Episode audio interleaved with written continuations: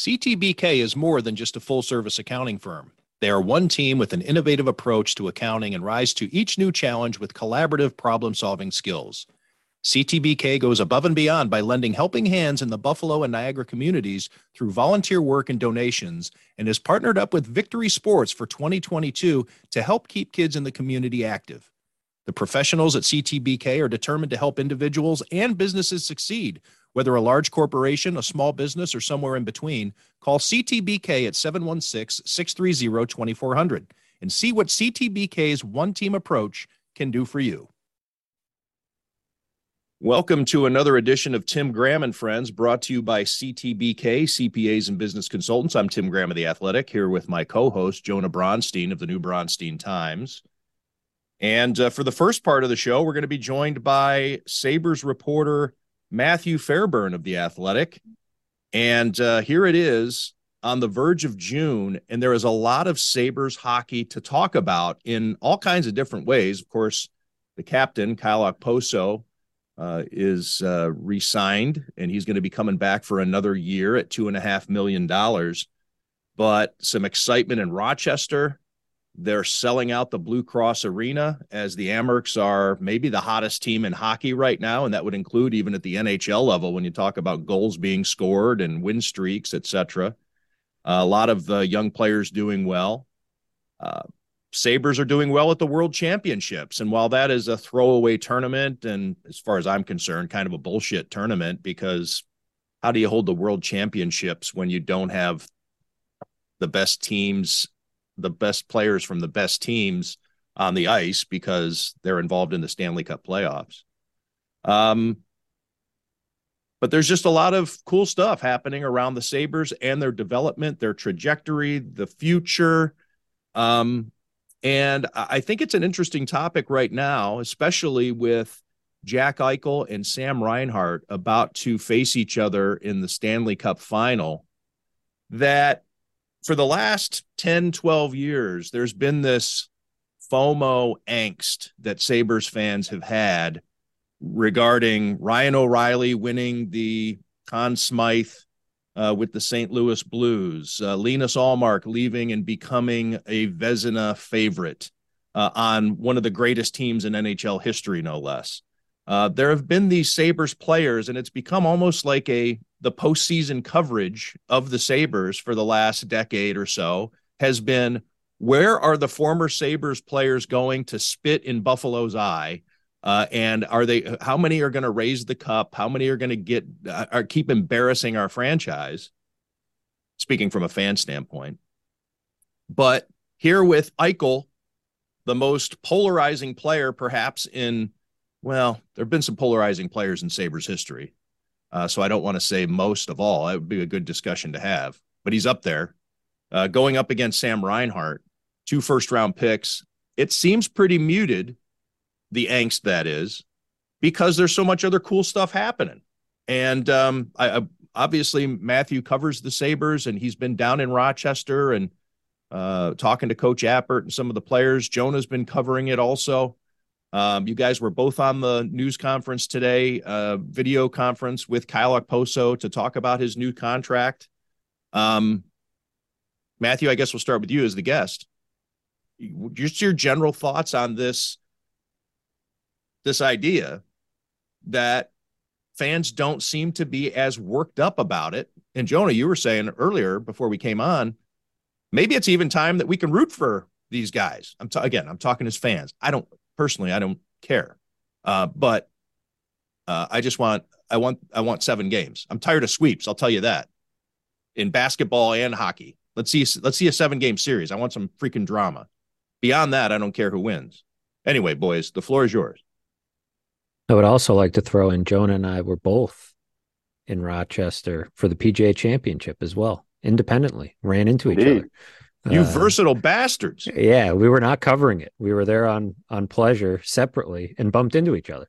Um, and then we were there together. So um, there Since is you were both there for pleasure. Which parts bumped into each other? Well, you know, I was we, looking at a map, and all of a sudden I got bumped from behind, and I heard, "Hey, buddy!" There I was. I hope nothing so, got sprained.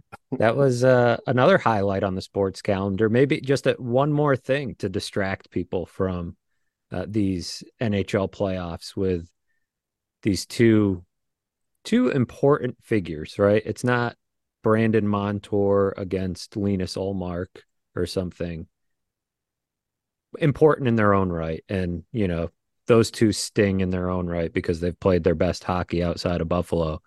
But the two guys that, you know, there was going to be suffering, right? And it was for those two guys. And in a sense, I think you look at it and you say, well, I guess he was right. Like the suffering was worth it because there's two guys that are big contributors on, on Stanley Cup teams, just as everybody hoped and predicted. They're just doing it on the wrong team. And it does bring back some some of the the stench of of Ryan O'Reilly uh, drenched in Guinness holding the Conn Smythe trophy uh, on his lap uh, shirt unbuttoned the whole deal it it brings some of that back. I think.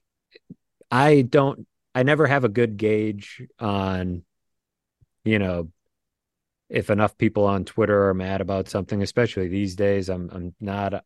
I don't think I'm on there quite as much. So if there was angst, I wouldn't maybe pick up on it. Um, that is a great point. I just want to put a pin in that conversation so we come back at it. I'm the same way. I am not on Twitter nearly as much as I used to be. And I think that is something to factor in because when, uh, as a sports journalist, uh, for the last 14 years since I've been on Twitter, that was a way that you could keep your finger on the pulse of what fans were thinking, even if it was just the vocal minority. You could you knew who was feverish, you knew who was really worked up, which pro or con, uh, whether it's the pandering mob or the lynch mob, uh, you knew which what people were worked up about. Um, I'm not anymore. So I, I think I, I, probably need to at least factor that into my my calculus of what fans are talking about. Anyway, but you're yeah, right. That's kind of why I'm not. I'm, I don't want to be on. It's gotten to be a, a place I don't want to be. Yeah, that that's why the premise of people aren't as stressed out about it or worried about it. I I don't know. I I can't really formulate that because I there I don't have the pulse of enough of the Sabres fans and um that's a hard thing to have in general, right? Um that maybe would have been a good well, I don't even know how I would have framed that question in our Sabres fan survey. Um, but I'm working on a column. Maybe that'll give me a better idea. Usually I use our commenters as a as a good base of where people stand on things. But well, I was going to say there, there's many other ways whether it's just anecdotally bumping into people, bartenders, people out in the community, Twitter, comments on your articles.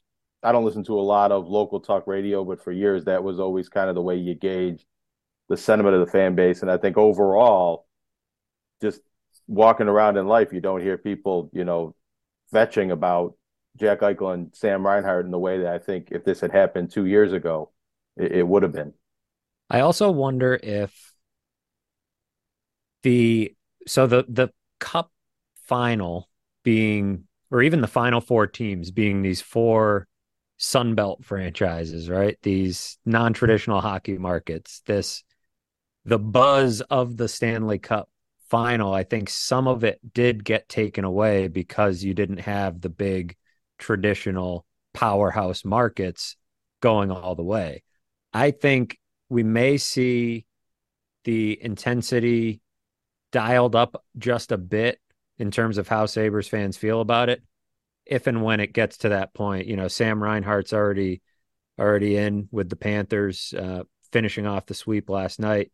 As we record this, you know, Jack Eichel and the the Golden Knights have not completed the sweep, but could do so Friday night. And maybe once they're playing, I do get the sense that people would be a lot more pissed off to see Jack Eichel win than Sam Reinhart. I think Sam Reinhart was a sympathetic enough figure. You know, he he had his his moments with with some members of the media, but I don't think fans really cared about that. And he wasn't quite as vocal he wasn't sort of the face of this whole tank. Um, he was just another piece, um, and he contributed pretty well. He was a good player. He wanted out. I don't think anybody blamed him for wanting out.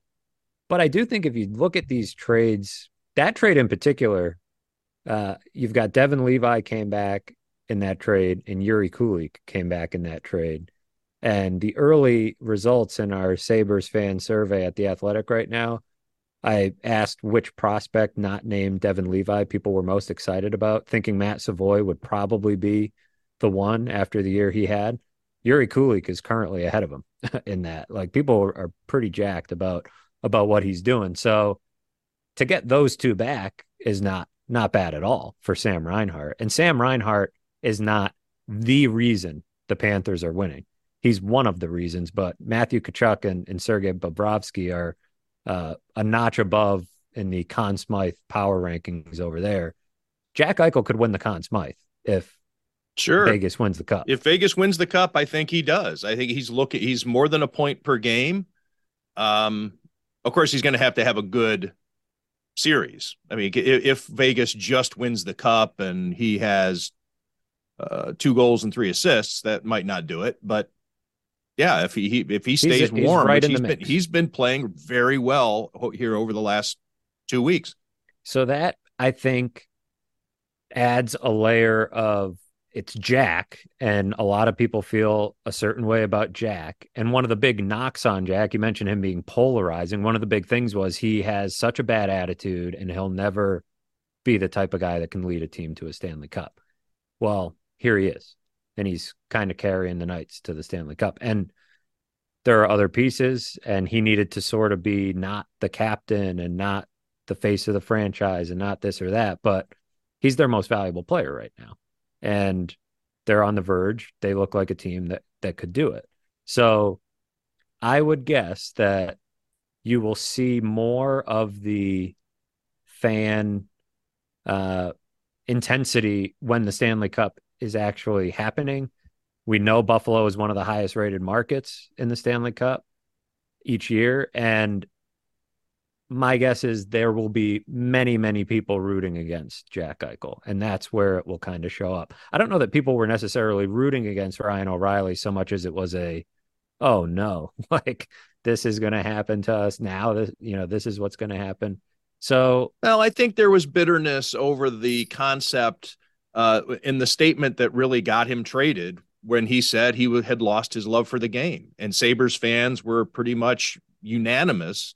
And it was forgotten about once Ryan O'Reilly started doing well, and everybody wanted to blame Jason Botterill for not getting good return on the Ryan O'Reilly trade as they watched him go win the Conn Smythe. I think it was an indictment on Botterill from the fans, number one, uh, and it allowed them to raise the pitchforks. Um, I would but say Ryan O'Reilly, when he says he lost his love for the game, and it was pretty much mandated that he be traded off this roster uh, by the fans and management. Um, I think fans were done with Ryan O'Reilly. How? What do you mean? You're supposed to be our leader, and you lost your love for the game. You get paid all this money, but then I think it became a convenient pivot for uh, fans disliking him as a quitter to oh wow, this guy is really good. How come we couldn't get that out of him? And Botterill gave him away for nothing.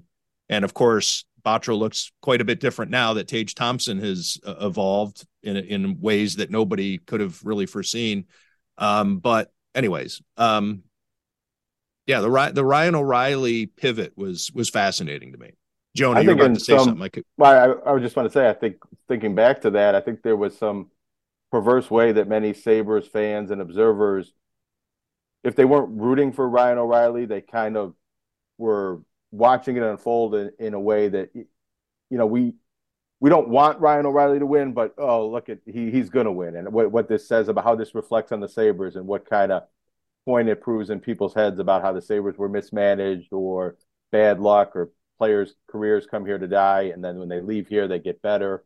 I, I don't know if people were that mad that Ryan O'Reilly won. I think they were more mad at the Sabres for yeah. getting caught up in that kind of situation and putting their fans through that emotional state. And maybe that happens if Jack Eichel's skating around holding the Stanley Cup atop his head. But, you know, as Fairburn broke down with the Sam Reinhart trade, in retrospect, looking like the Sabres did very well for themselves in that deal. And also the Jack Eichel trade. It seems like, you know, we, we've broken down the different players they got there. And it seems like the Sabres have built almost half of this lineup from trading away those two players. And Ryan O'Reilly can be included in that. And a lot of the star players have come from those trades. And, and the Sabres have gotten to a much better place as a roster and a franchise.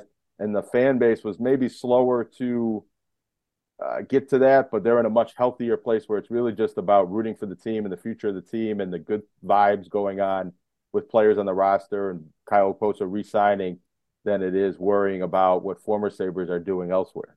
And I think I don't think that there's that big of a leap to get from this the mentality of rooting for your team to lose at home. I'm talking about the tank season heading into the Jack Eichel, Connor McDavid draft uh, cheering for the Coyotes to win, um, the you know the joy that people had of the Sabres to lose, to the fans who were rooting for Ryan O'Reilly to actually probably some of them to get it done because the more success Ryan O'Reilly had in that postseason with the St. Louis Blues, the worse the Sabres looked, and let's blow this shit up because they were fed up and they're still fed up.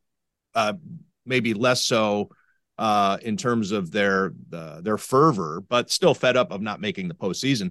Uh, but at that time, I think that people just wanted heads to roll, and it wasn't going to matter if it was Jason Botterill or if it was Murray or whomever. It was just or Terry Pegula, please sell the team, you know, whatever it was.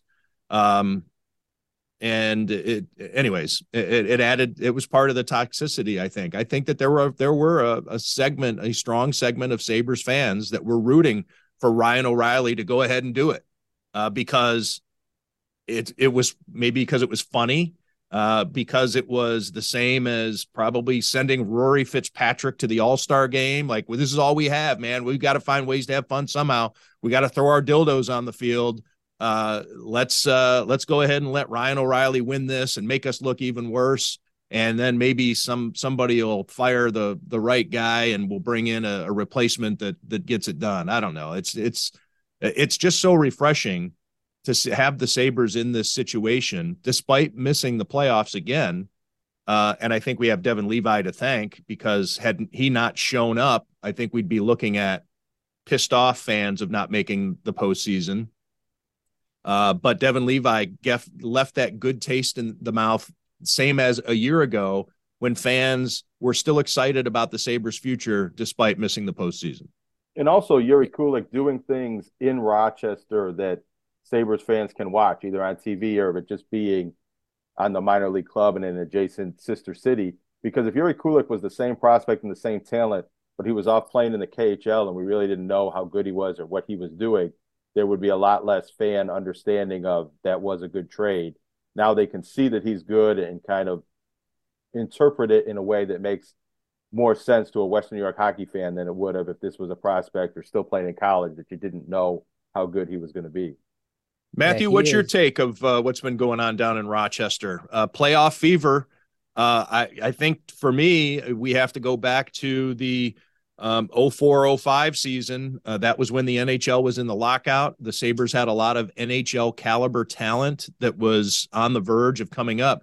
The difference I see just to, from my, you know, from my career and my coverage, it, you know, only a, a few of these guys are have a chance of being on the roster next year. Whereas in 0405, you had players with NHL experience who already had established themselves as regulars with the Sabres who had minor league eligibility, could go down there and play. And it was almost like a wholesale plug and play. And obviously, Briere and Drury, and they had other key components that weren't on the Amerks that season, but you had so many Ryan Miller, Vanek, Roy, Gaustad.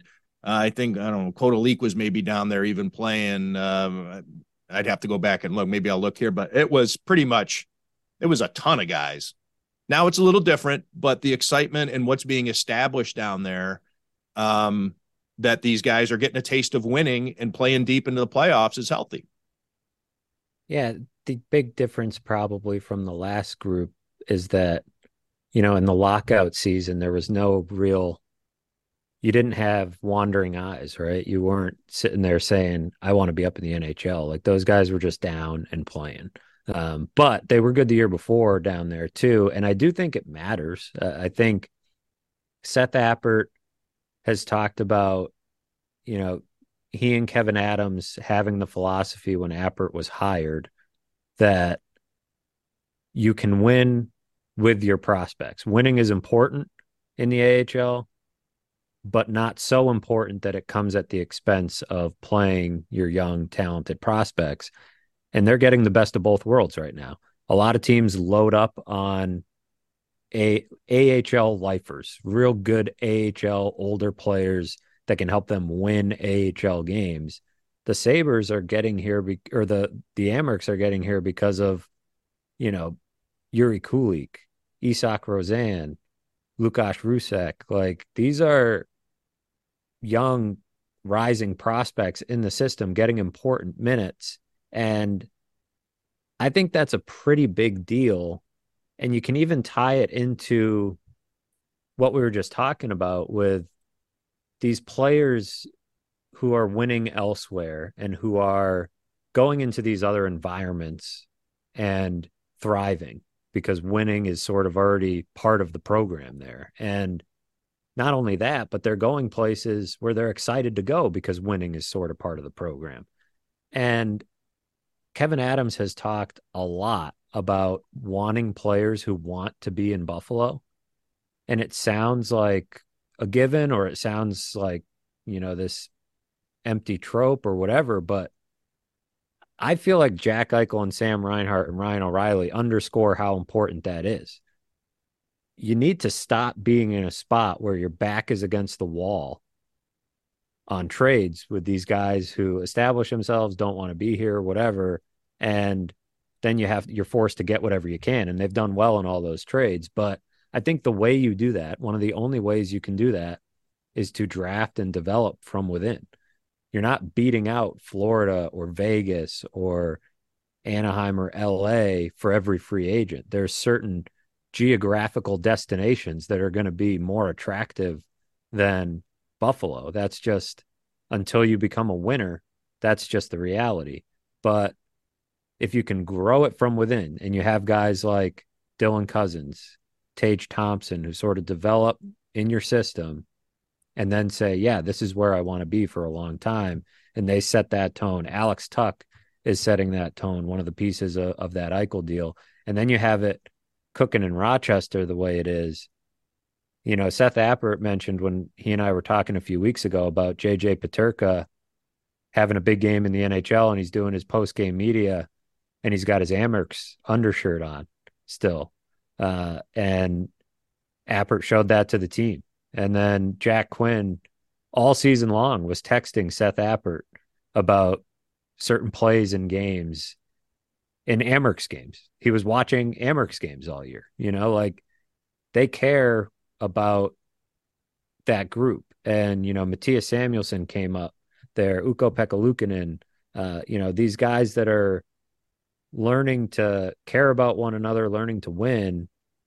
I think it's it's somewhat essential to to getting to that point in the NHL. And you have, to your point, you know, the the experience these guys are getting is really probably number one uh, out of all of this is that Yuri Kulich is like being counted on in playoff series as what he's doing as a in his draft plus one year as a teenager in this league is historically, you know, he's like one of one almost uh, the way he's playing.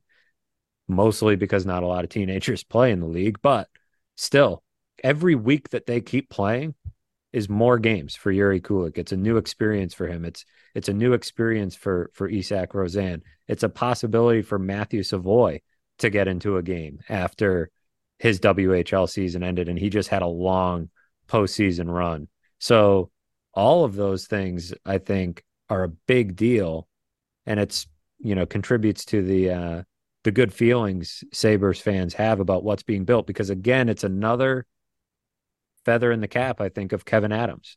You can go back when he fired Chris Taylor, uh, probably not necessarily of his own. You know, they had to trim a lot of staff uh, at the beginning of the pandemic when Kevin Adams took over and all that. And they didn't know if the Amerks would be playing, whatever. It was a surprise that Chris Taylor got fired. He was a good coach. He goes and hires Seth Appert, who I think has been an absolute home run for that Amerks team.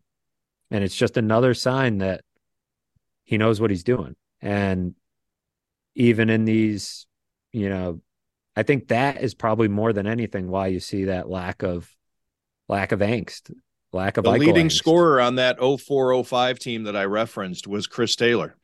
Uh, cra- classic 4A player. He was there. I believe he was the captain. You know, the uh, he was the guy that they wanted down there to help teach uh, some of these young guys. By the way, I, I mentioned Leak, not true. Uh, so let me just give some of those names. Uh, Ryan Miller, goal goalie for 63 games that year in the regular season. So obviously he got a lot of work ahead of town of Tonawanda native Tom Askey. But you had NHLers um, Derek Roy, Jason Pominville, Thomas Vanek, Clark MacArthur, Daniel Paille, Yuri Novotny, uh, who was a trade uh, at, uh, chip, uh, Norm Milley, Chris Thorburn that I mentioned, Paul Gaustad, um, Doug Janik, Nathan Paetsch, Rory Fitzpatrick, uh, Jeff Jillson of 06 uh, Eastern Conference Finals fame. So a lot of guys who ended up, um, you know, with a lot of NHL experience, playing in those games together, uh, and eight regular season games for that uh, team, although didn't play in the playoffs. Jason Botterill. So both Jason Botterill and Chris Taylor were on that uh, 0405 uh, Amerks team. Um, I don't know. Interesting. Just wanted to to mention all that since you brought up Chris Taylor, the great 4A player, uh, much like uh, a Denny Hamel, uh, a really strong AHL player. Jason Botterill, another great 4A player um, but not too swift at the NHL level or not good enough. Well, the Amerks have found a good blend this year with a few of those guys like Michael Mersch, you know, and guys that are the type of older veteran player that some of the young guys can learn from. They can obviously contribute at the AHL level they probably don't have the same NHL hopes and dreams uh, that Yuri Kulich and, and Isak Rosén have, but they are certainly valuable contributors. Part of the reason Malcolm Subban, an, another one, you know, they're getting great goaltending, and maybe Malcolm Subban can can find his way back to the NHL. I wouldn't put it past him.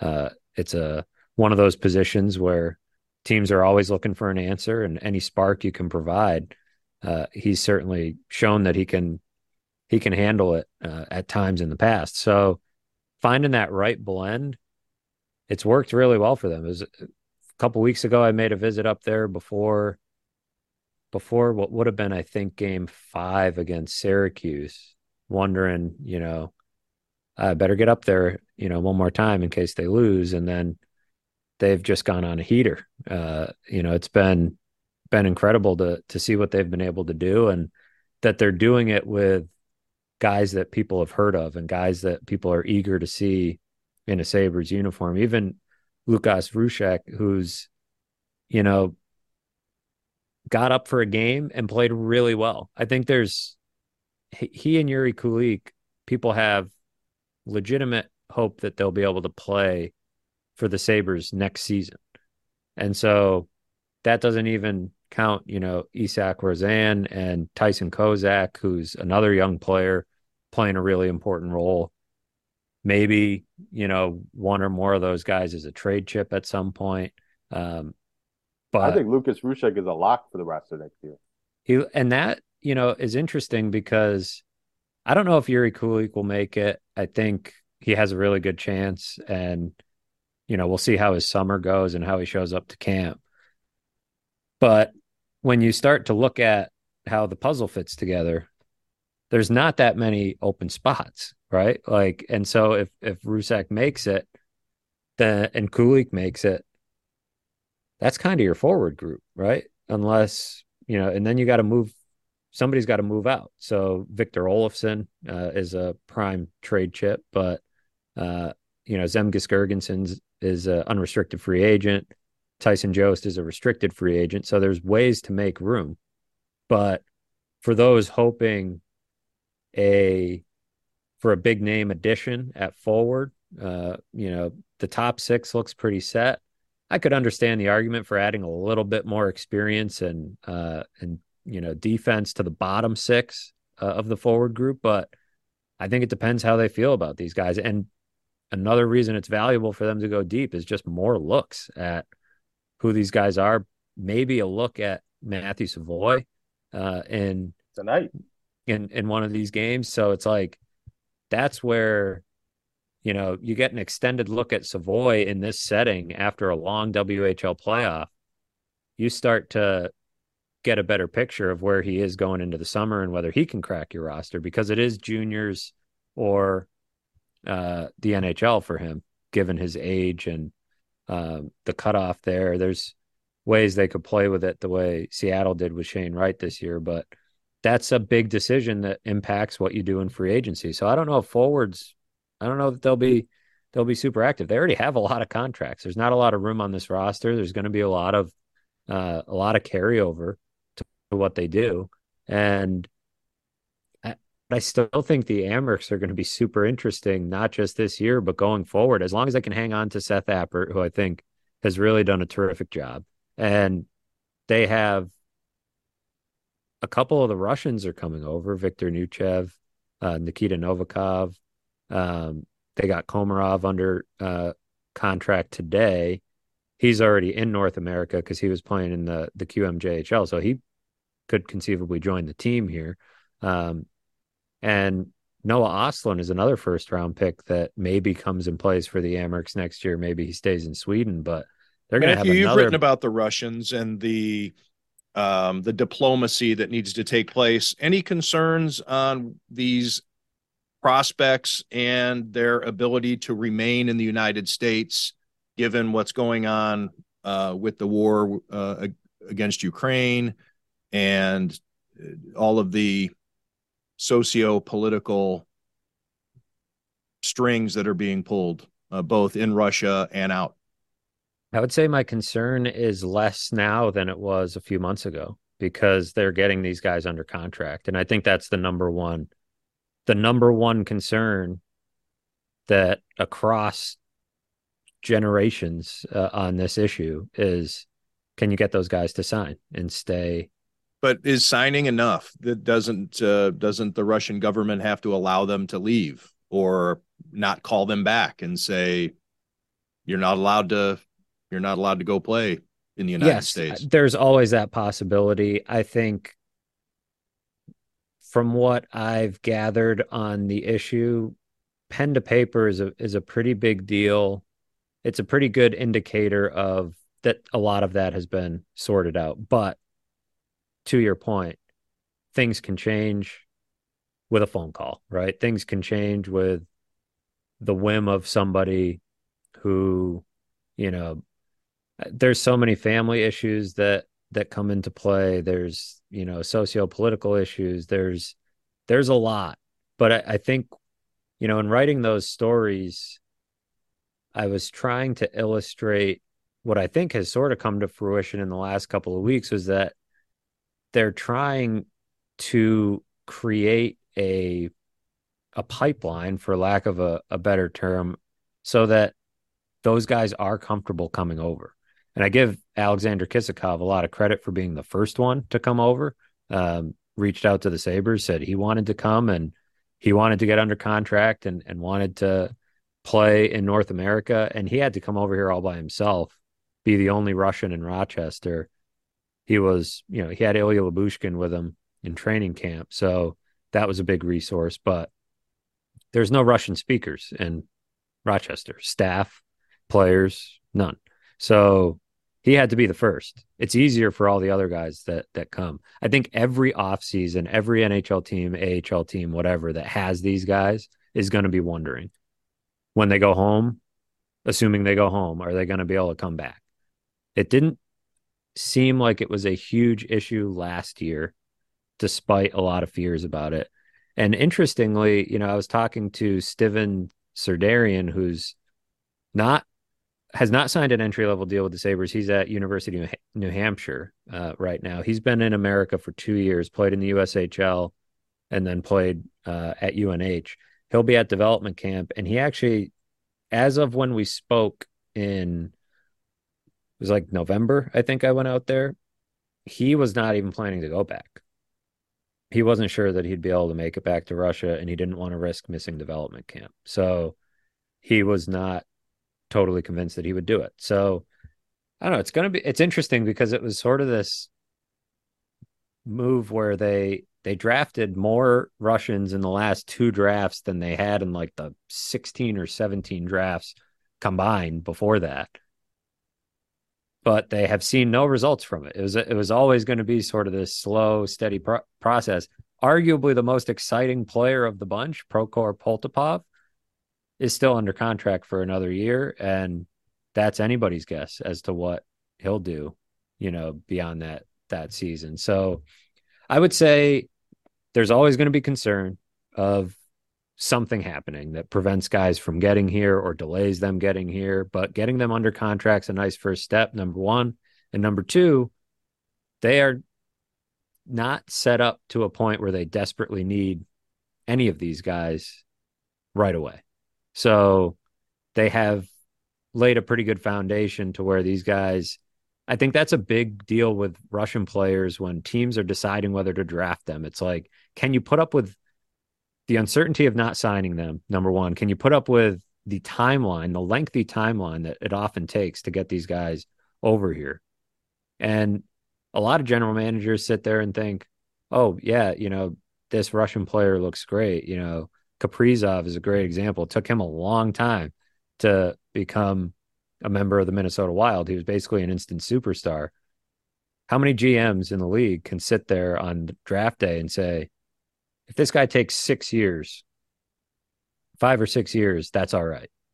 A lot of them are sitting there and saying, well, shit, I hope I have this job in five or six years. I can't be waiting for this kid to get over here. Uh, and, you know, you do see kids making an impact in, uh, you know, their first year, second year, third year. So the Sabres had the benefit of having that time and having that runway. And now they have such an embarrassment of riches in their prospect pool that it's like, absolutely, take your time. Come, Alexander Kisakov, get over here. We'll get you in the weight room. We'll not put too much on your plate too soon. And now when other guys come over, they have somebody who speaks the language. They have a staff full of people who have dealt with the cultural shift that these guys have to make and can help them through it. So I would say I'm not overly concerned, but mostly because it's all a guessing game, right? You know, it's like wh- how things are going to go for these guys over the summer is is really anybody's guess, and that's uh that's the chance the Sabres have taken here. Well, we have a lot to get to, uh, including Bills OTAs, the Bandits, Jesse Pegula in the French Open, Anquan Boldin Jr. going to UB.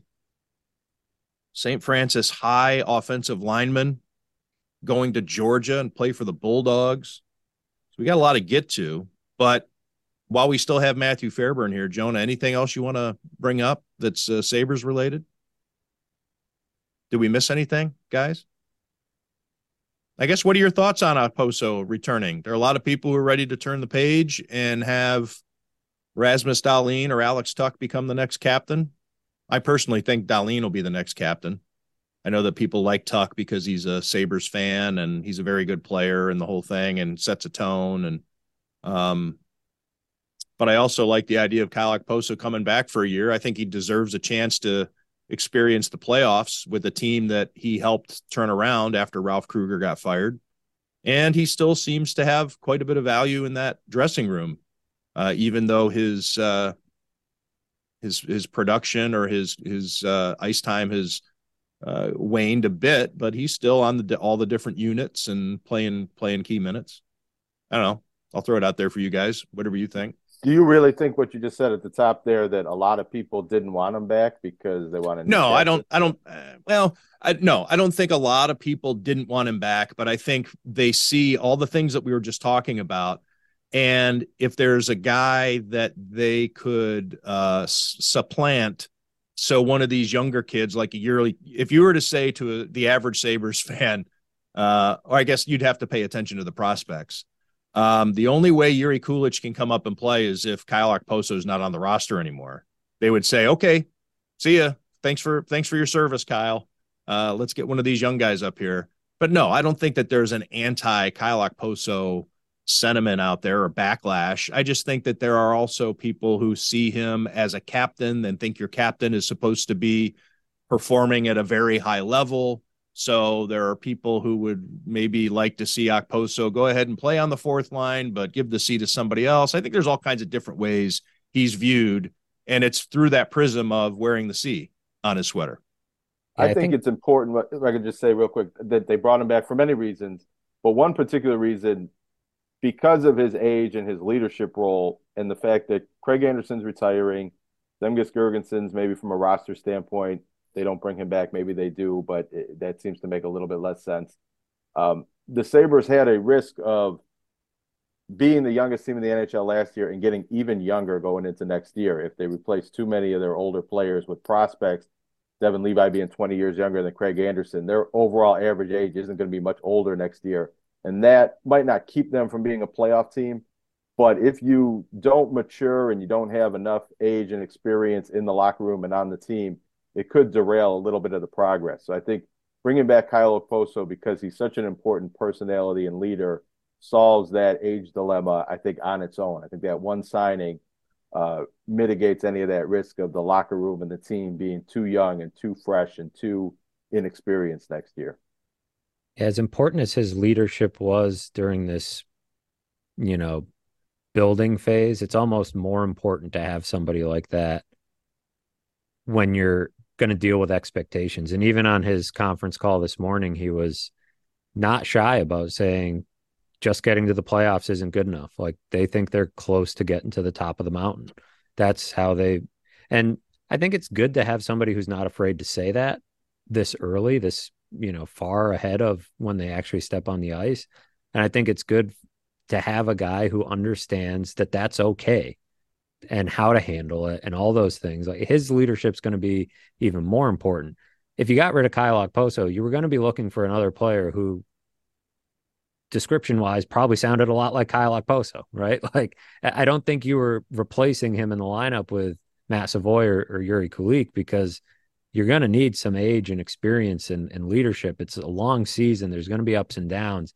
I understand. I think Tim is right in his instinct that there is a bit of an anti Okposo sentiment. There's a lot of people that think he doesn't have it anymore. And Kyle seems to think that he didn't play up to his own standard last year and that he has a lot more to give offensively and he's got some ideas about how to handle his offseason to to get back to that level 2.5 million is it a little bit much maybe but the cap doesn't really matter this year in particular because of the way their roster is set up and how much cap space they have so giving him an extra 750,000 or whatever or 500,000 uh I think he's earned. That's not a lot. I think that it's makes not. him the 12th highest No. paid skater and is a 60% pay cut from he was, you know, Yeah, if you- big I- I think but if you compare it to the 6 million he was making it looks like a bargain if you compare it to other 35 36 year old players who had his point total you might say ah, a little much but he's also the captain uh, and people know what he means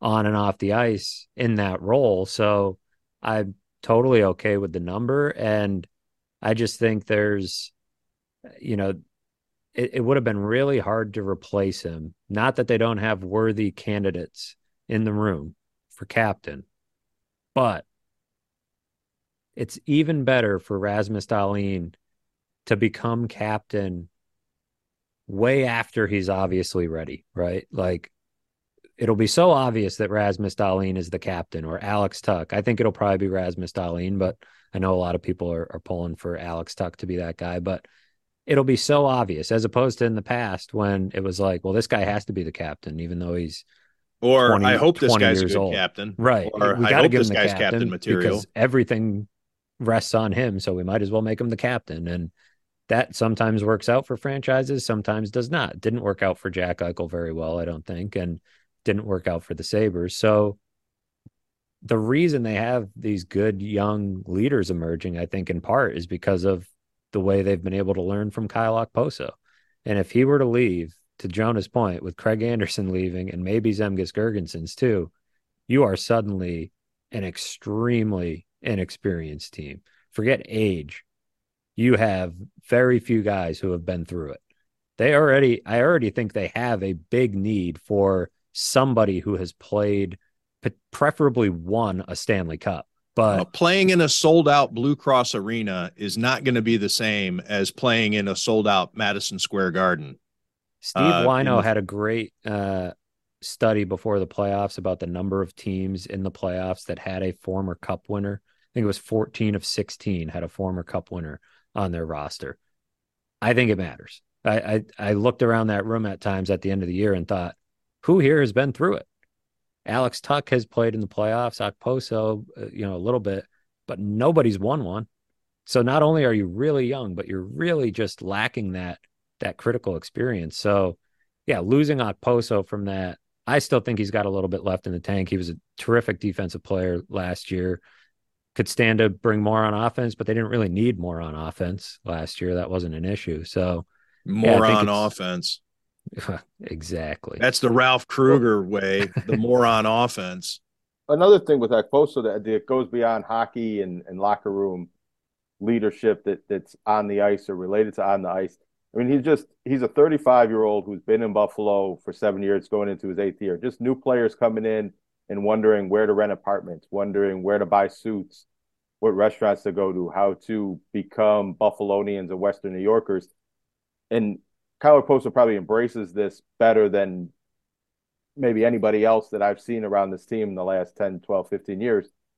That he is a proponent. He's almost a chamber of commerce in a way for Buffalo Sabres hockey and when new players come in and young players rise in the ranks, he's a good example and a good ambassador for the culture that the Sabres want to set. And if he's here for another year only, or even maybe two years, that next captain gets another year or two of watching how Kyle Okposo led this team and was a captain. And whether it's Rasmus Dahlin, Alex Tuch, maybe even Dylan Cozens, I think could be in that conversation someday. When they become captain, when they get that C on their sweater, they're going to say in their own head, I'm going to do this the way Kyle Okposo did. And as long as the Sabres are happy with the type of captain that Kyle Okposo has been, I think you run it back with him at least another season and really for as long as he can still get in the lineup and be a player for you. There's an air of professionalism, I think, that when so Kyle Okposo is a yeah represented by CAA, one of the big agencies in hockey, and there's something about walking into that room as a new guy when Kyle Okposo is the captain. Uh, speaking even as a member of the media who was a new guy walking in there, and you look around and it's like, who are the guys that are gonna be spokespeople for this team? Who are the guys that are leading the way, that are, you know, kind of setting the tone? And if you're a new guy, you know, whether it's attracting new players to Buffalo making it a place that people want to play, going back to the start of this conversation where you have these guys that just get so sick of being there. You want it to be a place people want to play. And I think Kyle Okposo has a big role in that, whether people see it or not. And you think about new guys walking in and you'd look around that locker room without Kyle Okposo and you might wonder that, right? I mean, Alex Tuch is is one of those guys for sure, whether he wears a letter or not. He's man of the people. He's a, a guy that's just easy to talk to and uh, I'm sure is is one of the most welcoming guys to the to the new guys. Tage Thompson is starting to grow into that. You know, people mention Dahlin and Cozens all the time, but Tage Thompson is a worthy letter guy at some point down the road. But Kyle Okposo just has a completely different air about him because of his age and his experience. So I think it is, you know, his message matters throughout the league. You know, when his agency feels like, you know, he talks to the younger players in that agency. He talks to a lot of players around the league. That matters. And so if they paid him a little more than some people were comfortable with, that's again Kevyn Adams showing respect to a guy that has earned a hell of a lot of it. And it, maybe it's a little bit of the tax of of being Buffalo and the losing and all that that you do need to show that how much you treat players the right way. Treat people like Kyle Okposo the right way because of how people around the league feel about him. And all of that, I think, matters a, a great deal in bringing him back and, and paying him what they paid him and all that because he he talk he talks to people, right? He's he's a an important voice in the league, in the PA, and, and a lot of stuff. So um, I think his his story and his message will resonate, and maybe Buffalo becomes a little bit more an attractive place to play because of it. Matthew Fairburn of the Athletic, thanks for joining us to talk Saber stuff. That's uh, I'm just not used to this on May 25th. Yeah, we're almost uh almost a year to the day that I started covering Sabres. So well, I'd say I'm I'm fully used to now. Happy anniversary. Talking the Sabres. But yeah, this late was uh maybe this time next year we'll be talking playoff games. Well, we'll cut you loose here. Jonah and I are going to talk about Stefon Diggs not being at OTAs, Matt Araiza working out with the Jets. We got all kinds of stuff we want to get to, but Matt Fairburn we also, also know that you are chasing hockey stories because there are hockey stories to be told. That's right. Hockey. I was not at OTAs. I skipped them. Nor was I because I was writing a hockey story this week. The it way should uh, it should publish it should Friday morning. I look forward to it. Uh, Matthew, thank you for this. Talk to you guys uh, soon. Good to see you. Take care. Uh, we are going to take a break here and uh, we're going to come back, and Jonah and I are going to get to all that other stuff that I had mentioned here on Tim Graham and Friends, brought to you by CTBK, CPAs, and business consultants. CTBK is more than just a full service accounting firm. They are one team with an innovative approach that takes on each new challenge with collaborative problem solving skills to provide creative solutions for their clients. Based right here in Western New York, CTBK is a champion for your business and our community. Additionally, CTBK goes beyond tax and attest services by offering a wide array of consulting and outsourced solutions tailored to meet the unique needs of your business, allowing you to focus on your operational and long term strategic goals. Whether you're a large corporation, a small business, or somewhere in between, the team at CTBK is determined to help you succeed. Visit ctbk.com or call 716 630 2400. 716 630 2400 to learn how CTBK's one team approach can work for you. Welcome back. Thanks again to Matthew Fairburn. Uh, Jonah, a lot of stuff going on around Western New York. The Bandits are in the lacrosse finals. Jesse Pegula about to play in the French Open.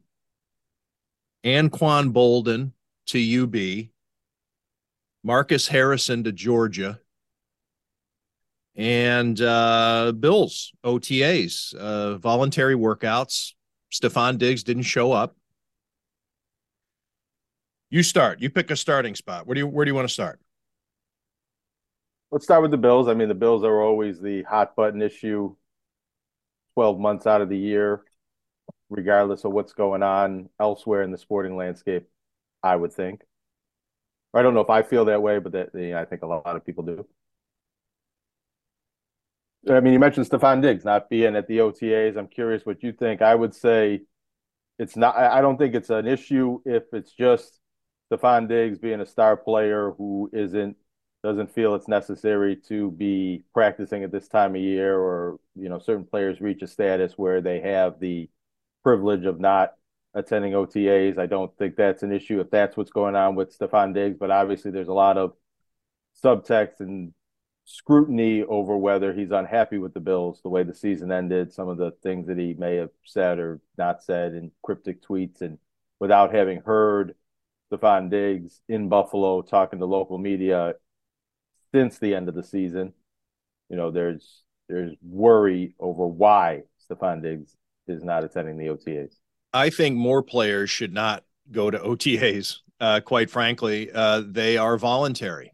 And if you don't want to go, you shouldn't have to go. And if it's not in the contract that they have to be there, now, is it better if he's there? Yes. Uh, I think it's better for the team on a holistic basis on the offense for the young receivers to be around him and to learn a little bit from him, to uh, whatever uh, introductory purposes uh, for he and Josh Allen. I don't I don't think they need to build a rhythm. They have it down. The offense is the same. I don't think that Stefon Diggs is going to regress because he has missed a voluntary workout or two. Um, not that big a deal to me. I don't think it's significant. Um, but should he? Let me ask you this, because nobody seemed to be too worried. Matt Milano wasn't at the OTA on Tuesday either. Mitch Morse was there but didn't participate, and Latavius Murray, running back that recently just signed, wasn't there. So it's not veteran players not attending OTAs isn't a big deal on its own. But should Stefon Diggs show up at OTAs because of the message that it sends to the Bills and the fans and the show of support, almost like a, yeah, I think it's healthy. I think it's healthier for your team, but I don't think it's a setback. I think it's it maybe helps the other players more than it helps Stefon Diggs. So yeah, I guess we can quibble as to whether it is significant because but if, if it is a positive the... that he is there, uh, the fact that he isn't, does that mean he is taking the Bills for granted or that he is uh, uh, uh, shirking any kind of leadership duties uh, that he may have as a as a locker room veteran, captain type, whatever? Um, yeah, I suppose so. Um, Even if it's just for the photo op, I think at some point in this offseason, it's important – for Stefon Diggs to show up and smile and pat Josh Allen on the back and quiet that narrative unless he wants that he does not want to quiet that narrative, which I don't know if I'd be all that worried about Stefon Diggs and Josh Allen's relationship, but the longer this festers and lingers out in the public sphere, the more there maybe is potential to worry about that.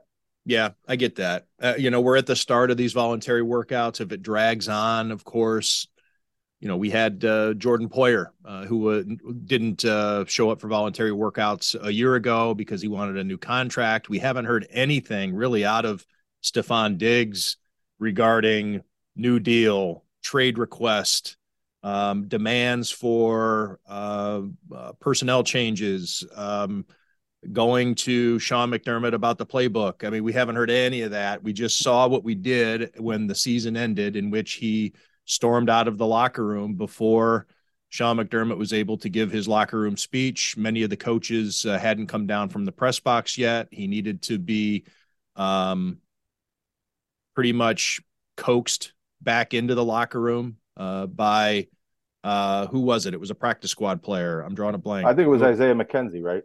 No, no, no. It was a practice squad guy, Duke Johnson.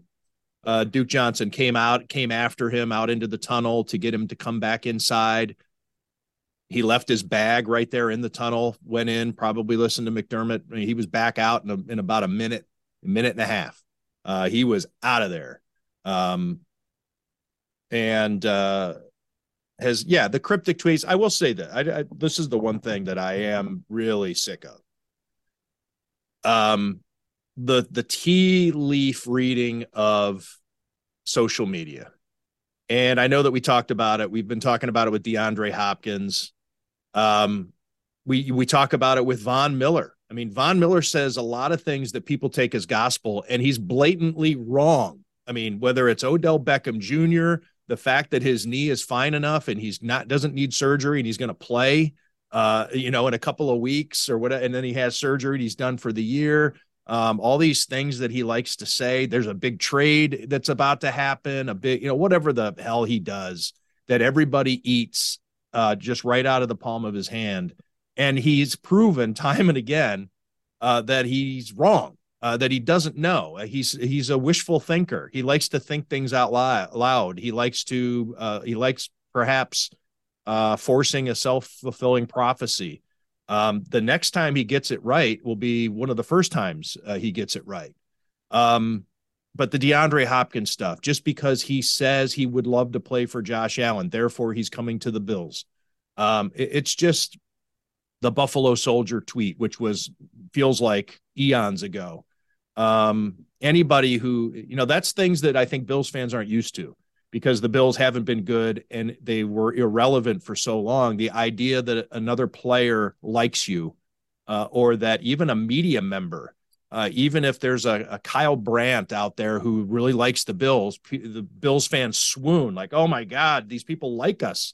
Uh, it's pandering to a degree, uh, but I think that it's so welcoming and it's kind of unusual, maybe for Bills fans to be uh, uh, admired uh, that they overreact uh, to uh, every uh, every flirtation and, and, take it as fact and it's going to happen. Get it done, Brandon Beane. That's really kind of who I think it hurts. It hurts Bills management because people assume that these deals are in the works, and if they don't come to pass, then how did Beane fail? Why does ba- why does Brandon Beane keep failing in his in in this pursuit of DeAndre Hopkins? Well, probably because there is no pursuit of DeAndre Hopkins.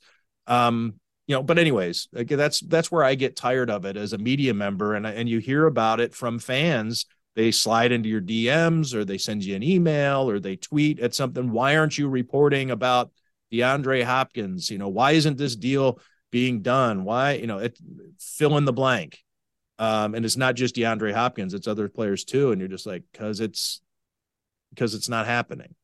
Uh, the and funny now thing, maybe though, what's that? Well, I was just going to say, I mean, one of the classic examples of that is Stefon Diggs eating wings at Duff's and all the rumors about that. And why aren't we using that clue as to whether the Bills are trying to trade for Stefon Diggs? And they don't trade for him in that moment, but six months later in the offseason, it does seem like some of that social media sleuthing might, uh, that might have been a coincidence, but it also might have been a clue but all the the follow or Stefon Diggs game. talking with his brother on social media. They're tweeting to each other, and people saying, "Oh, Trevon Diggs and Stefon Diggs are going to get reunited." And is is is uh, is Diggs is his brother coming to the Bills? No, no, maybe Stefon Diggs is going to the Cowboys. It's like Jesus Christ.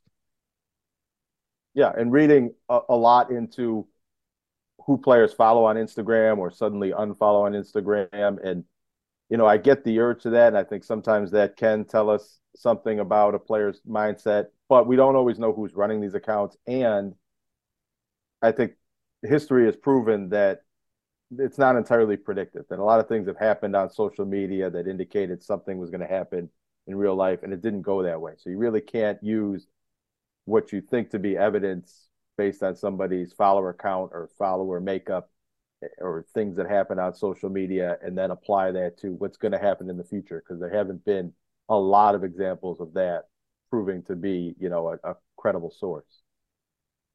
Trevon Diggs or Stefon Diggs? Who uh would you trade them straight up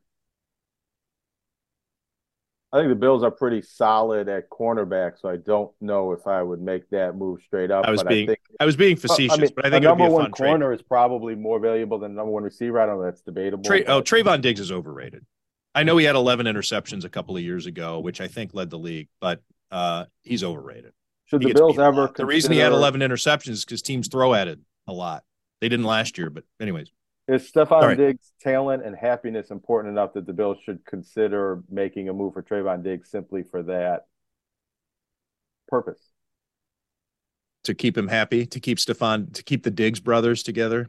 Yeah, or Stefon uh, Diggs. I mean, it does seem there are hints that they want to play together and that it's either going to involve the Bills bringing Trevon Diggs to Buffalo or the Cowboys bringing Stefon Diggs to Dallas. Maybe they team up together on another team at another time in another universe. That's an interesting question. I would I would say that the Bills would not accommodate that because Stefon Diggs, why would you want to keep him happy at 32? Uh, why would you bend over backwards for a cornerback who is susceptible to double moves to keep your 32 year old receiver happy? However, it is the type of move I could see the Cowboys making uh, because Jerry Jones is is uh, seems prone to that type of thing, bringing in a receiver who has star power, who might be on the downside of his career, uh, and I don't know. It just it seems like a Cowboys move to me. Yeah, doesn't doesn't seem like a Brandon Beane move to me.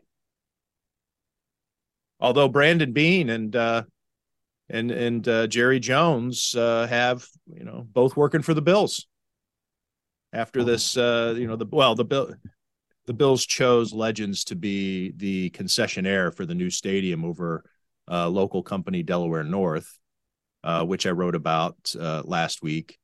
And but legends has been doing a lot of other stuff. The psls some of the uh, you know, hiring and construction stuff and consulting and sponsorships and whatever. Marketing legends, took over the bills mistaken, store very involved in the PGA Championships in Rochester. I'm sorry, that event. I Delaware North was involved with the concession. No, Legends, I think, was very involved in the concessions and the um, whatever the event production of the PGA Championships in Rochester. Well, Delaware North has the PGA um, has the PGA um, contract, so Delaware North was there and they handle all that stuff. So I don't maybe oh, Legends I could be incorrect. I, I thought, I, thought I saw some signage. Well, maybe could be wrong. We could just edit Uh, that out somewhere. Well, Matt Araiza. Matt Araiza gets a workout with the Jets. What are your thoughts on that?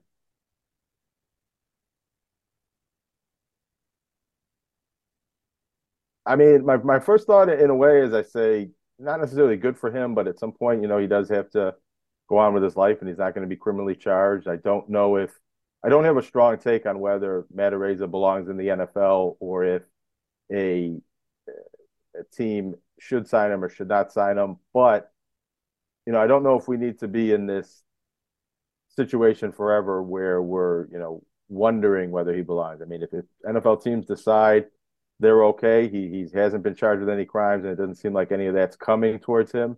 I think it's time to you know move on and, and go forward. Civil lawsuit is still active. Um, I had to get confirmation of that yesterday, so I reached out to the accuser's attorney. Uh, he tells me that it is not only active, but they will be refiling it by, and adding uh, two more defendants. Uh, I don't know anything more than that, but that's uh, that's the latest uh, that I've heard. Uh, told from the accuser's attorney Dan Gilleon. Uh, uh, Araiza, through his attorneys, have been setting up uh, different media uh, uh, uh, opportunities, I guess, for him. Interviews that he's been doing nationally. He's been making the rounds, trying to clear his name. And I think that whoever deserves vindication, I hope they get it. Uh, Matt Araiza, at the moment, and we've we talked about it on a previous podcast. He still admitted to doing some things that are unsavory, perhaps not illegal. Um, are they questionable? I guess that's up to wherever your personal line is, and it, it's going to be to wherever a team's uh, corporate line is and what they want to deal with in terms of public relations. If they want to answer these questions, uh, if they feel that it is a fit within their locker room that they can handle such a thing, um, then they'll bring them in. And um, so I, I, understand the uh, the the pushback from people who feel that he was uh, uh, unfairly punished by losing his career, uh, by having his reputation damaged. Um, but it appears as though uh, after a year away, uh, that he is starting to get uh, NFL interest again.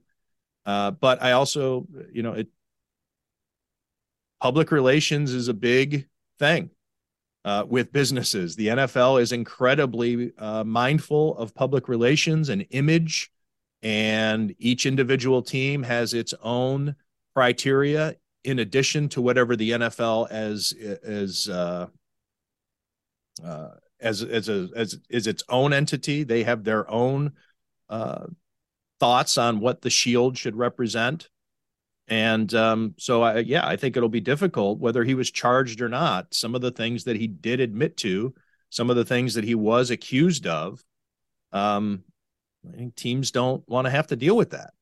Um, especially for a sixth round pick at a position that is as fungible as punter. So I think that's unfortunate for him. And um you know, I think that's uh, it's it's uh, it's playing itself out. He got himself in a in a situation that uh that uh, he's he's been struggling to undo uh, for what a year and a half now. It appears. Um, yeah, I just I, I, think to clarify my point, I, I think that without making my own or our own personal judgment on Matt Araiza's guilt or innocence or what he is what he may have done or did not do and how bad that was. I think that at this point, with no charges, no NFL personal conduct suspension, NFL teams now make their own public relations calculus and their own um, beliefs over whether they, you know, believe Matt Araiza committed a crime or not. And at that point, whether they bring him in or not, I, I guess I just I don't know if as a fan, as an observer, we can just make the knee jerk assumption that Matt Araiza did this or that and should never play football again because I don't think that professional sports is only reserved for the most moral of all the athletes, that there are right. mixes of personalities and character flaws, and we're all on this spectrum as human beings, and that I just don't think you can keep everybody out of the league that might have an unsavory allegation against. I them, interviewed OJ Simpson. I sat down with OJ Simpson and interviewed him about football on multiple occasions. I've been in Don King's living room.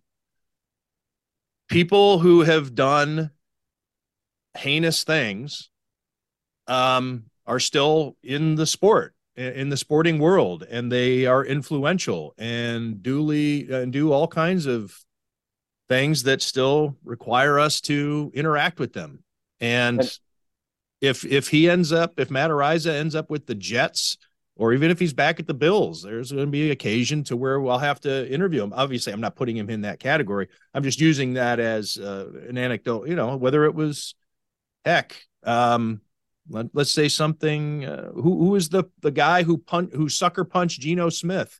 And I think IK just Enemkpali. and Enemkpali just to troll the Jets. Doug Whaley and Rex Ryan picked him up off waivers. I mean, there's all kinds of unsavory or people who've done stupid things that we have to um, still deal with. I mean, and there's you know people who have you know, domestic violence, um, you know, vehicular homicide, uh, you know, there's yeah. I mean, I, I don't need to I don't need to belabor that point, but um, yeah, and pl- players that have been suspended for all or part of a season and then allowed back in the league the next year for awful crimes and admitted to it or were convicted and found guilty. It just seems to me at this point, unless there's more charges or more evidence and, and something new develops in this case, that if Matt Araiza never plays in the NFL, based solely on these accusations that he's being held to a different standard than most every other football player that came before him. Maybe, maybe yes, and maybe no. Let's keep in mind that he, but I will say maybe, all right. Perhaps yes, perhaps. But I think it's easy to also get to a point where you say he's a punter. There are so many unemployed punters out there. Um, he was a sixth round draft pick. And while it is kind of unusual for punters to a lot of punters to be drafted, he wasn't even the first punter taken uh, in the draft. Uh, there are reasons that he might not make it. And let's also remember that kickers and punters both, um, long snappers too, have a tendency to need to get cut three or four times before they even stick on a. Think of all the the kick they're vagabonds. I mean, these are guys who have to try out, uh, you know, for years and years and years until they've honed their skills to the point where a team is comfortable enough to keep them, or even if they are kept, maybe it's they're only around for the first month and a half of the season. All it takes is a couple of shanks, and we're sorry, we can't trust you. We got to bring in somebody else. I, I I would be fascinated to see if there ever is a lawsuit, and he has mentioned that he may sue either the accuser or the accuser's attorney for hurting his career, how they would calculate, how they would do the um, the the damages uh, for being a punter uh, that was cost and opportunity. Because the other side could easily say, okay, you take the greatest, you know, punters in the NFL right now. That doesn't that doesn't mean that they were granted or, or guaranteed anything because you have to bounce around the the the traditional tra- trajectory of a punter is getting cut many, many times. Kickers too. So it would be fa- I'd be fascinated just from a from a legal standpoint and also from a football standpoint what what would go into that calculus of uh, uh what do you call it? What's the uh what's that line of work uh called? Um hell matthew fairburn's brother even does it. Uh the actuary um, tables? actuary. Yeah doing an actuary table on uh punter uh, and how much was was cost and he's actually trying out for the jets now so that would actually probably work against him uh in which somebody could look at it and see look you're still getting opportunities teams are working you out um anyways it's fascinating to me just and that has nothing really to do with the case or why he's out but, but just the idea of punters. What is the true value of a punter's career? Um, Pat McAfee. Let's ask him. right. He's. Uh, I guess it depends on what you do after your career. Uh, Pat McAfee, uh, one of the richest media members uh, in in the sports uh, journalism world. Um, tell us about Anquan Boldin Jr., former Bills receiver, uh, finger quotes. Anquan Boldin, uh, his son is going to play basketball at UB. What do you know about him?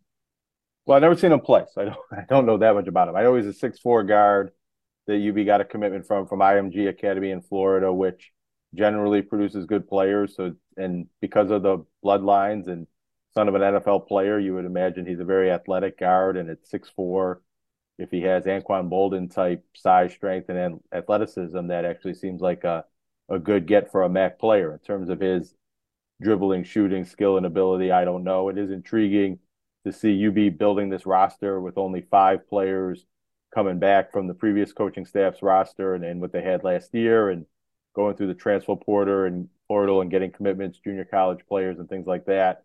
Um, but it's an interesting, it's a name, you know, it, Donovan McNabb's daughter never played at UB, but she did commit to UB before recommitting to Syracuse. That was interesting when there was that kind of connection. And Anquan Boldin with his, I don't know, humorous history with the Bills. I don't know how you'd really describe it, but I thought that was one of the interesting things to put out there. You know, calling Anquan Boldin Jr. a former Bill and how that triggers some Bills fans to a, a very predictable response. It, it, was an amusing thing, and it'll be kind of interesting if his son ends up coming to Buffalo and having a good experience and living here and playing here and being a well. It also would athlete. be funny if he transfers before he plays.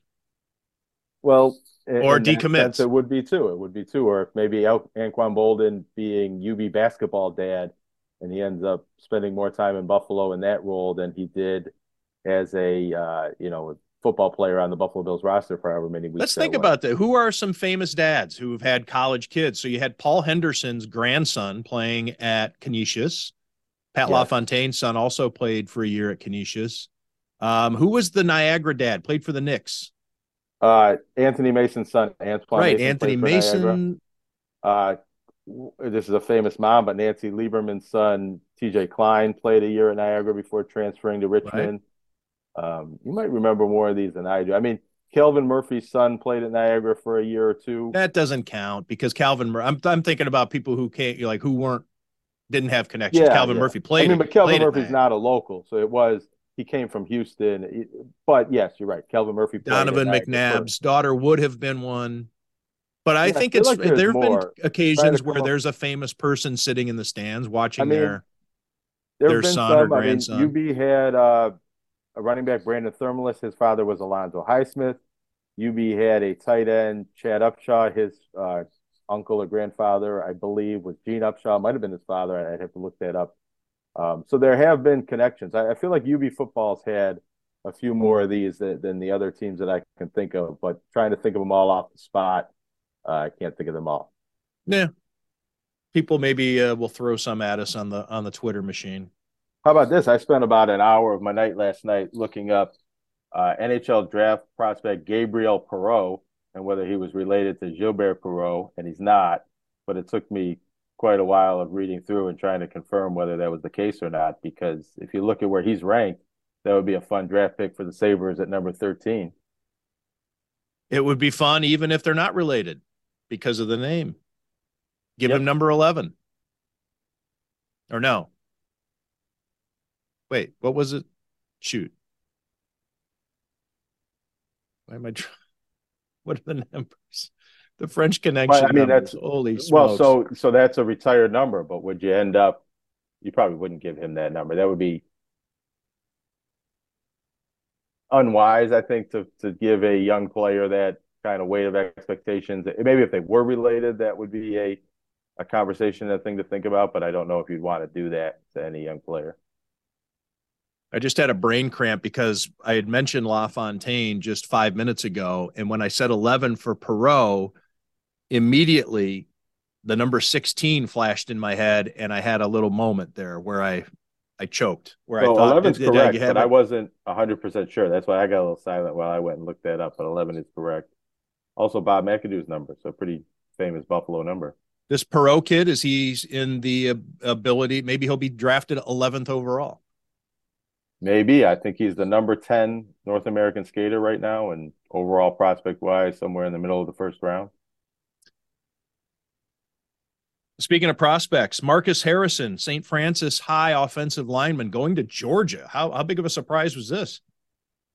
Well, he got offered by Georgia, so when it came to the point where he committed, not as surprising, but it was eyebrow raising when he got that offer because there's a player I believe he has 14 Division One offers and other Power Five schools, Michigan State and some others. That, that's one that comes off the top of my head, but I believe Georgia was the only SEC school recruiting him, and the only two-time defending national champion recruiting him, or school of that ilk. And it is notable it, you know, Western New York players get recruited by Division One colleges, and some really good ones get recruited by big time Power Five colleges, but they're usually in the Big Ten or, you know, in that second tier, you know, top 25 teams, but not top five, top 10 teams. So they have the best team in college football the past two years that could, you would assume, get any player they want in the country.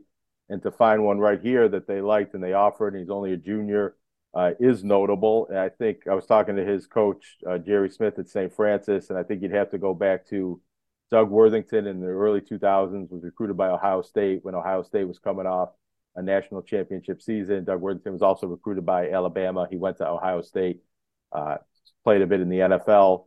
Rob Gronkowski went to Arizona and had a lot of offers, but I don't know if the very best team, the Alabamas, the Georgias, were really in on that.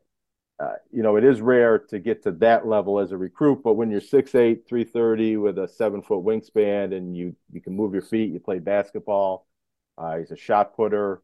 He comes from a cornfield in Iowa. He moved here, you know, when he was in sixth grade. I mean, he has a lot of things that, you know, offensive line coaches and recruiters would like.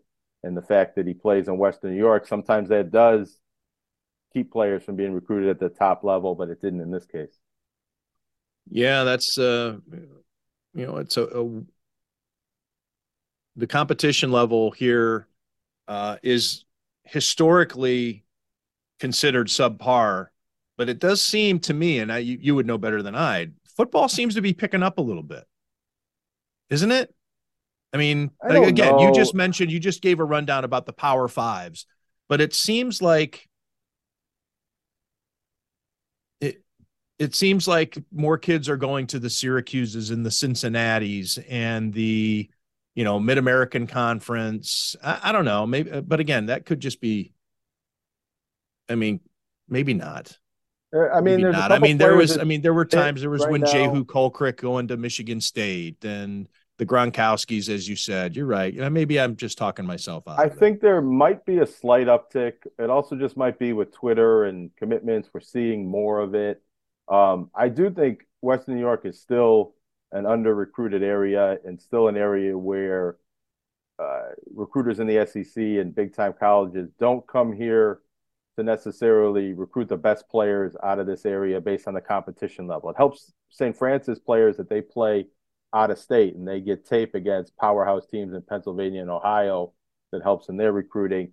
I still think to be a Western New York player and to get recruited, you have to get seen at a camp or you have to have the measurables and the frame and the size to be a you know, what about the city schools though? The city schools have over the last 10 years have been producing well, some higher level the Bennett program and, uh, football players. Yeah, the Bennett program bring in so many different talented players together from around the city and players that maybe had previously gone to Canisius is having a moment and had three or four division one signees out of that team last year and going to have even more and Damari Clemens a uh, soon to be a rising sophomore cornerback has a dozen or so division one offers. So yeah i do think maybe there's an uptick especially if you put it in light of the city of buffalo and that bennett program. But overall western new york i think it's about the same. But there's other sports whether it's girls basketball lacrosse baseball that i think you could make that argument that you are seeing more and more division one ncaa scholarship players coming out of this area than you did a generation ago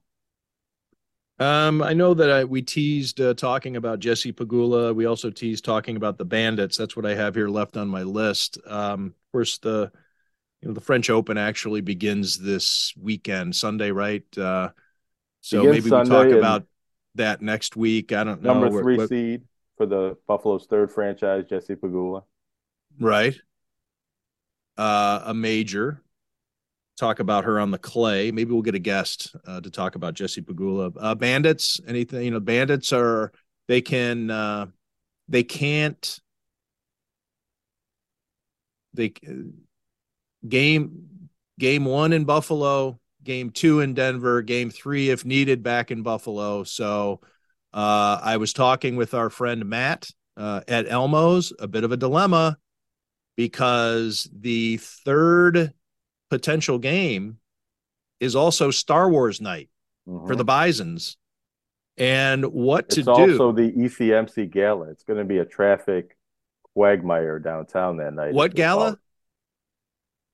I was told. Uh, I think ECMC. I could right, be wrong. Well, at least that's that. not down. Where's that going to be? whatever it is, it's a big event that draws a lot of people downtown Buffalo Saturday, June 3rd, the same night as Star Wars Night of the Bisons and potentially game three of the Bandits game, which they'll probably sell out. I, I think the crowds will be bigger than they've been for the previous playoff games that have been around 12, 13, 14,000 people. But I don't know. I'm not a urban planner or a traffic control cop, so I don't really have to worry about that other than getting down there myself. Which would you cover? The Bandits? I think so. But yeah, yeah, the Bandits would be a championship game, and as much as Star Wars Night's kind of a big event for the fans, I mean, I don't know, it's not really a sports story. It could be, but it's not the biggest sporting event going on in town. And I'm not covering the ECMC gala. Well, I'm rooting for game three uh, so that way Buffalo can win on its uh, home turf and also to create a little chaos downtown. Let's see what happens. Yeah, and I, and I hope it's a so, beautiful right. day. Without rooting for necessarily rooting for the Bandits to win, I think if they are going to win this series, it would be better for it to happen in game three at home than for it to happen in game two on the road. Or alternatively, better than the Bandits getting swept in the first two games and losing in game two on the road. I think you at least want that third game back in Buffalo. And if they win it, they win it at home. And if they don't, I mean, that's what happened last year. And there's a Western New Yorker, Zeddy Williams, who's the best player on the Colorado Mammoth. And last year, the Bandits won game one, then lost game two and game three. And, and you know, Colorado celebrated a championship in Buffalo. And that scenario could play out again this year. Jonah, thanks for this. Um, we'll do it again soon. Yes, Any parting words? Nope, that's it. All right.